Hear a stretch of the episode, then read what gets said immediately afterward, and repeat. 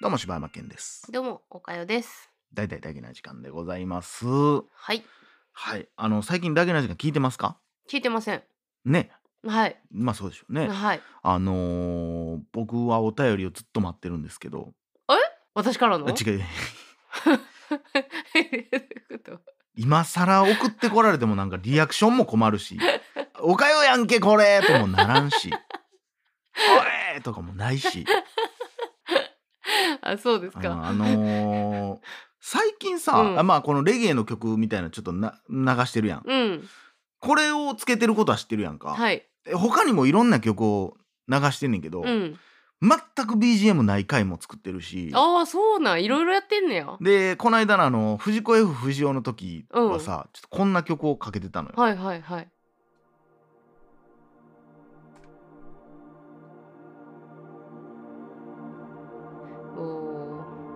もうこんな、ー SF ですもうね。これが流れながら俺らが「いやボノムがさ」みたいな話をしてるみたいなのにしてんねんけどさ。もう俺の中ではふざけてんねん完全に、でも誰も何にも言わへんねんけど みんなどう思ってんの？まあでもあれじゃない？遊んでんなとは思うんじゃない？思ってんのかやっな？いやなんかあとさなんかこの間英語でオープニング撮ったの覚えてる？なんかありましたはいみたいな、はいうん。あれがねあれ。これが流れてた。の はいみたいな感じで言うてたんやけど。どんな世界観やなんかアイアンマンみたいな。ね ACDC みたいな感じでかっこいいやん思って言うてんけど、うん、うん、なあ誰も何にも言うてけ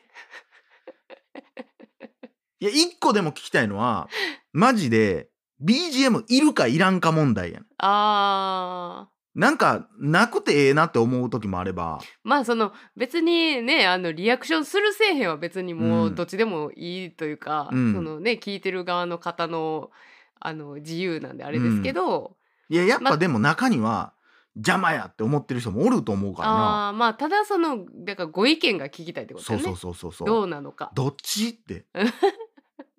まあどっちでもええと思ってるから何も言えへんのかもしれんしな、今日ないんやぐらいのうんうん。そういえばなかったなぐらいの感じなんかもしれんし。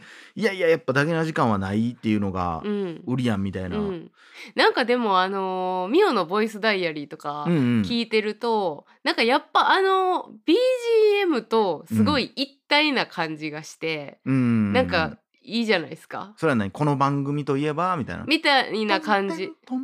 そうそうそうそうそうみたいなタンタロン。みたいなやつね。みたいな。うん。まあそれはわかるわかる、うん。この番組を聞いてるなっていう感じはあるだからあれってあのフリー音源じゃないですか。うん。でたまに同じ音源がどっか違う番組さんとかで流れると、うん。あミオさんのやつやとか、うん。わかかる。思う時あるもんめっね。ちゃわかる。かぶるしねやっぱ、うんうんうんうん。せやねんな。いやだからこうそういう色付けっていう意味でもうん、おもろいなとも思うとこもあるし、でもなんか昔多分番組のほんまシーズン1ぐらいで言ったと思うけど、うん。俺はあんま BGM いらんな派やって。うんうん。でもなんかここに来てやっぱなんかのんびりやるとかいう意味では別に全然うんあってもええんかとか思ったりしてつけてるけど、うん。やっぱ聞きやすいんかなこっちの方がみたいなその辺がどうなだから無音はやっぱ気にならんもん。どう考えても。うん。だからこう結構今までは間を詰めて詰めてってしてたけど、うんうんうんそれをまあ無音、えーカットせんでも別にええんかなみたいな、うん。曲流れてるから別にそんな違和感ないというかね、うんうんうん。まあだからダゲな時間にそこは別に求めてないよっていううん。意見もあるかもしれへんよな、せやねん。これがだからどっちなんやろうなっていうのを、まあ今まで1ヶ月ぐらいやってるからな。ずっと無音やったわけやし。そうそうそうそう今まで千何回やってきて無音やったやつがさみんな違和感ないのっていう。まあちょっと教えていただけたらですようねん。さあということで、うん。えーまあそんなお便りを待ってるんですけども今日はちょっとね、特別なお便りのコーナーといいますか、ほう。お蔵入りになってたお便りというのもですねはい。まあ最近ですけど2通ほどうん。丸々取ったけど、ちょっと柴山さんお口が過ぎるんじゃないかとかっていうことで配信になってなかったものうんを、うん。お便りだけを読んどこうかなという、どういう内容やったかっていうのをね、うん。あほんでそのそれに対してうん、どういう回答したよっていうこともはさらっことだけ言うたらええかなっていう。わかりました。そうですよね。でも、うん。あの多分ステッカーは届くはずですもんね。そうそうそうそうそうそうそう。さあまずはたまにさんからいただいたお便りでございます。はいえいつも楽しく拝聴させていただいております。配信ありがとうございます。クレープの件ですが少し角度を変えた意見です。柴山さんの感情はとてもわかりますが、日本は過剰なサービスが当たり前になっているので、このようなお店は増えていいと思います。人手不足も相まって店員の負担えぐいのもありますし、今までの当たり前のサービスは当たり前でなくなっていくと思います。嫌なら買わなければよく、二度と行かなければいいだけのこと。購入前に条件は伝えられていますし、今回は岡代さんにお使いをさせている部分が柴山さんを感情的にしているだけで、岡代さん本人の意思は関係なく、買わざるを得ない状況なのでややこしいですね。なんかごめんね、大変だったねと手数料とお駄賃を岡代さんに渡して終了の案件かなとも思いました。柴山さんのような感覚の人が多数なら、そのような店舗は潰れるでしょう。これからは安いお店で店員さんのサービスに期待しちゃいけないと思うようにしていかないとかもですね。というお便りをいただいておりました。はいありがとうございましたちょうどね、この時が僕があのー普段やと、うんいやいや、その結局僕は安い店に行きたい、安いものが食べたいのであって、うん違うクレープが食べたいわけではないのですよっていう話をすると思うでしょうと。うんでも、確かにそうなんやなと思いましたみたいなうん。話をしたうんんですよ。もうこれ結構収録前やからもうおかゆ忘れてるかもしれんけど、うん。まあなんかちょうどその時に百貨店に行ってみたいな。で百貨店の対応がすごすぎて、うん。これがプロかってなって。ああはいはい。そうだからそう俺が言って近所のそのなんかコンビニやなんやかんやっていうのはで俺は勝手に世の中っていうのは働いた以上ある程度プロって認識されるもんなんかと思ったけどそうじゃないんやなみたいな話をしてんけど、うん。俺は結構配信したいねんけど、うん。その内容はね、うん。結構ただあのこの間のミオさんがボイスダイアリーで上げてた、うん。藤子 F 不二雄、うん。SF 短編集を聞いた感想のように、うん。なんかこうそうやねんけど、うん聞いててしんどいよねってなると思う、うん多分。分そうやねんそうやねんけど、はっきりそんなに言ってしまったら、うん。なんか働いてる人もそうやし、うん。俺らもどうなんかもう言わんとこみたいなうん。内容やったからもうええかなと思って、うん。だからこのお便りをお蔵になった理由は別にこの内容お便りのいただいた内容じゃなくて、うん。僕がまあ結構思ったことを言うた結果、うん。なんか誰も得せへんかなみたいなうん。心の中だけに留めておこうみたいなうん。内容になったということでございました。はい。うん、なのでだから前まではほんまにいやいやいや安い別の店に行くっていうのは解決策じゃないやんって俺は思っててうん。例えばココイチが嫌いなら上等カレーに行けばいいじゃないかって同じもののようで全くちゃうからさ、うん。でもそれでも食べたいなら何をされても怒るなよっていうのも変な話やし、うっんていうことやってんけどまあ結構僕の中では変わってきましたよ、といううんお話でございました。はいはい。ということでありがとうございます。はいさあ、2件目、お蔵入り。坂井っ子体操さん。いつもお便りありがとうございます。そうですねありがとうございます今回入管の問題ですね。あああれお蔵になったんやうんは柴犬さん、岡代さん、こんにちは。坂井っ子体操です。前回は初めてのお便りを読んでいただいてありがとうございました。さて、最新回の入管法と難民受け入れのも、えー話題に関して、こういった面もあるよと知ってほしい話があったので、今回メールを送らせていただきました。大大大前提として、柴犬さんの意見を否定する気は全くありませんし、ここから反対意見を羅列するつもりもありません。なんなら、私自身も政府に近い仕事に就くまでは、おおよそ柴犬さんと同じ意見でしたし、今でも入管のニュースを見るたびに外国人の扱いが無謀すぎて文句を言いたくなります。一方で、働き始めて以来、いろいろな側面を深く知る機会があり、難民希望をし、来日してくる外国人がかわいそうはかわいそうなんやけどなぁ、と思うようになったのも事実です。そこで、私がこのように考えるようになった要素を柴犬さん、岡代さんにも少しシェアしてみたいなぁと思っています。ここからはあまり難しくならないよう、堅苦しくならないように説明したいと思いますが、うまく説明できなかったらすみません。知っていただきたいのは大きく2つです。それは難民受け入れ政策が日本政府の中でどういう位置づけか。と、えー他国ではなく日本を選んできている難民希望者とそれを利用する人たちの存在です。まず難民受け入れ政策が日本政府の中でどういう位置づけかについて説明します基本的にそれぞれの国が行う政治は家の中での振る舞いかっこ国内の政治と家の外での振る舞いかっこ外交国際社会での活動に分けられますそして国際社会の取り決めで内政不干渉というルールがありますので各国が家の中で何をするかは政府がそれぞれ自由に決定することができます。ただし、家の外ではそう自由には震えません。私たちの生活に置き換えてみると、家の中ではすっぽんぽんでいるのは自由ですが、一歩家の外に出れば、社会のルールにある程度従わなければならず、どれだけ服を着たくとも、どれだけ服を着たくなくとも、最低限、地部は隠さなければならないのと同じです。さらに、それぞれの国は、国際社会で何かしらのチームに入っています。G7、ASEAN や NATO など。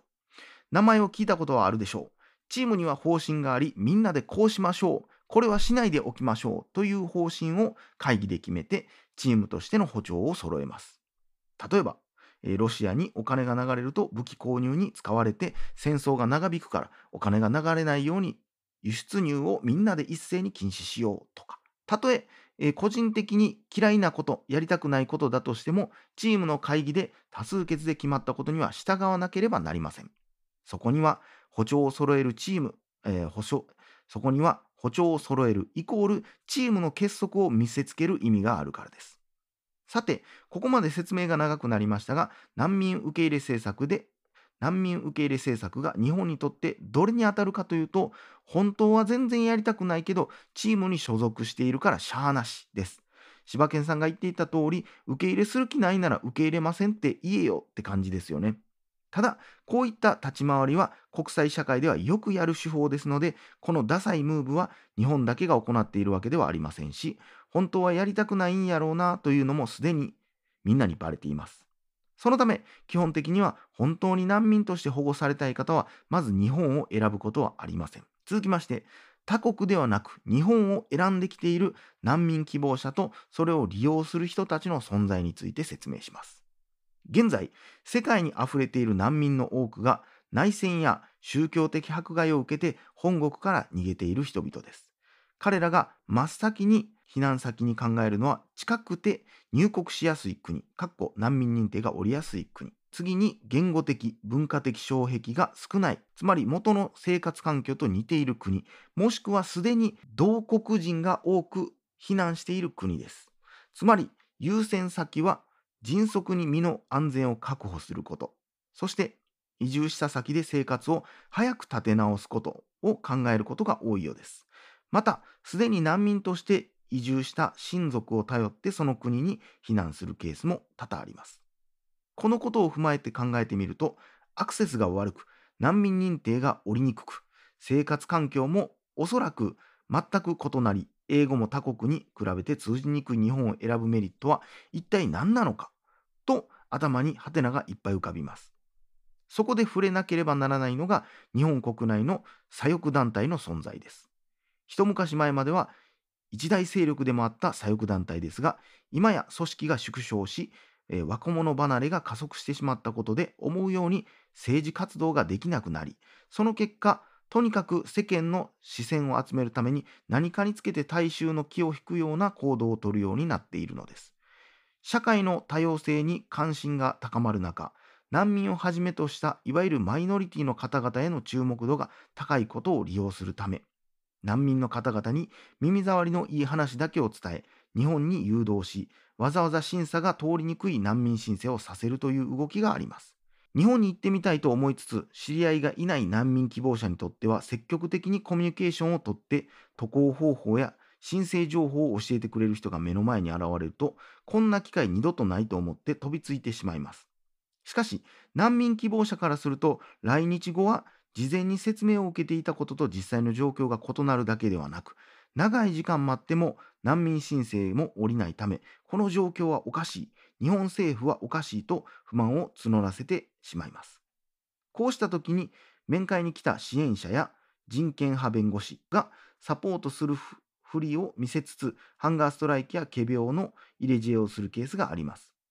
左翼側の人間からすると問題が大きくなればなるほど注目を集めることができ解決までの時間がかかればかかるほど注目を集める時間が長くなりさらにマイノリティの方々を支援している姿勢を見せることができるので一石二鳥どころではありません。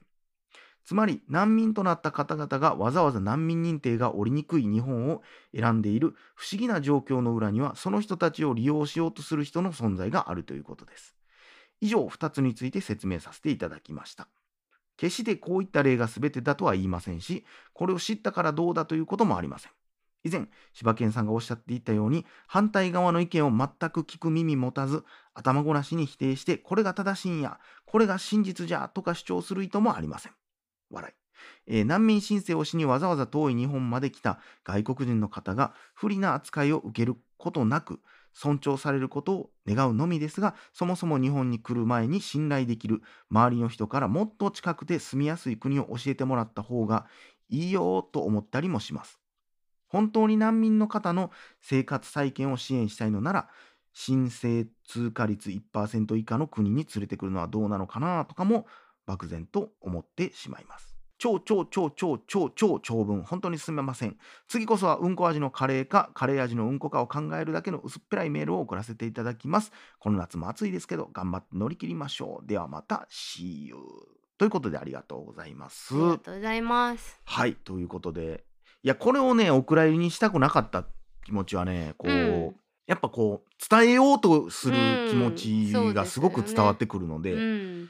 まあ内容のそのいろいろこうまあ何喋ったかをちょっと忘れた部分もああるけども、うん。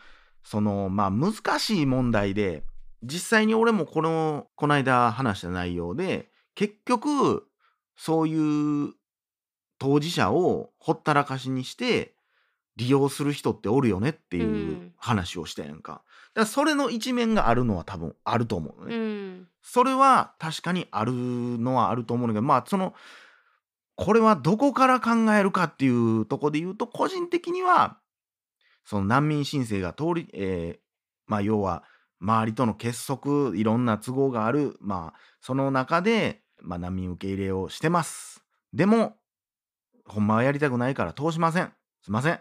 でまあそれをまあ実際に選んできてる人もおるよと。でもそうじゃなくてそれを利用して通らへんけどわざと多くの人数を入れてきてはいほらね通ってないでしょ？ってしてる人がおるっていうのはまあただ 0. 何パーセントに関してはそのその限度は超えてる気は個人的にはするというかだってパーセンテージは変わらへんわけやからうん。だからその辺でなんていうやろなこうほんまにその人数を増やせば増やすほどまあ難民の数そう困る人が増えるからそれでインパクトが残るからええんか。まあまあうんまあただ元大元はやっぱりまあ日本っていう国をまあもちろんその恩恵をいっぱい受けてんのよ我々も。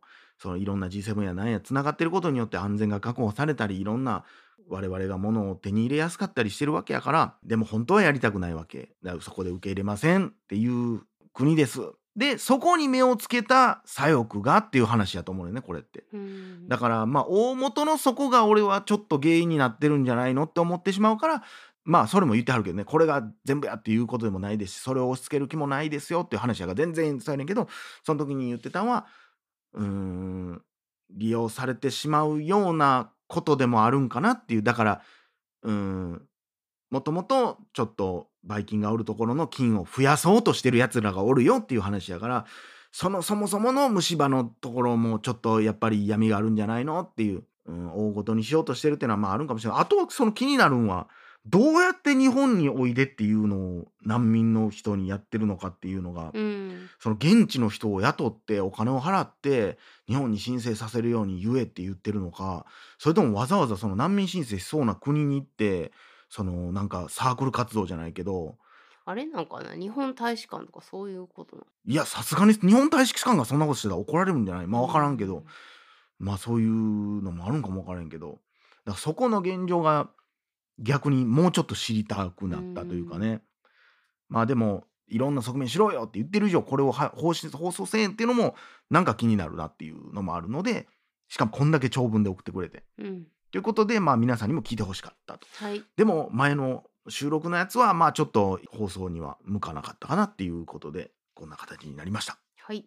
ありがとうございました。ありがとうございますということでうんこ味のカレーの話マジで待ってるんで まあまあ別に次もこんな内容こういう内容でもいいですけどね全然そうですよ。うんっていうかもうお便りいただけるだけでだけでもう本当に私たちはむちゃくちゃ嬉しいですから。いうことでありがとうございます。皆さんあのお蔵入りになることもありますがはい。一応読んで収録はほぼしてるのでそうですね。うん、読まへんってほぼないんちゃうかな、うんそれは過去もそうなんやけどねだから多分読まれてないなの分はお蔵入りになってると。思ってくれたら、うん読んではいますからね絶対だから多分あのほぼほぼステッカーは送ってるとそうやね 思われますそうそうそうということですので、はいはい、皆さん懲りずにどんどん送ってくださいはい。ということでお二方本当にありがとうございましたありがとうございました。以上柴山健でしたおはようでした。裏飯やまた明日。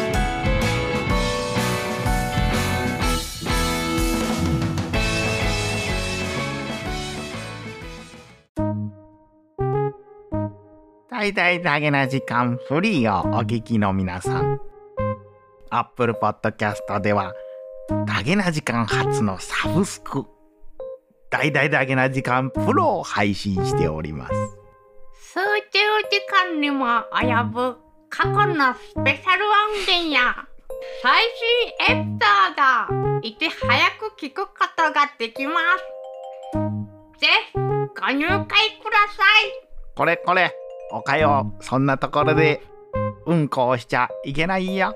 なんだよ。返答がおかしいぞお前は。今日も平和だな。みんなよろしく頼むぞ。またね。バイバイ。バイバ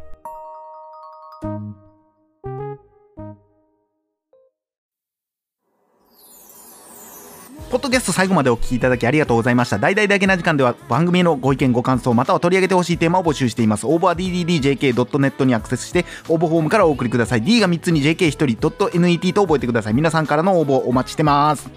17秒。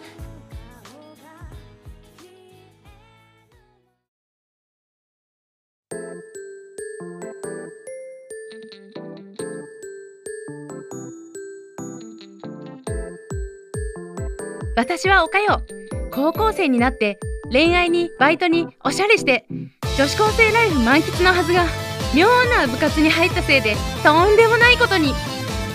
青春ラブコメディチャンネル登録学園。マジありえないっつーの。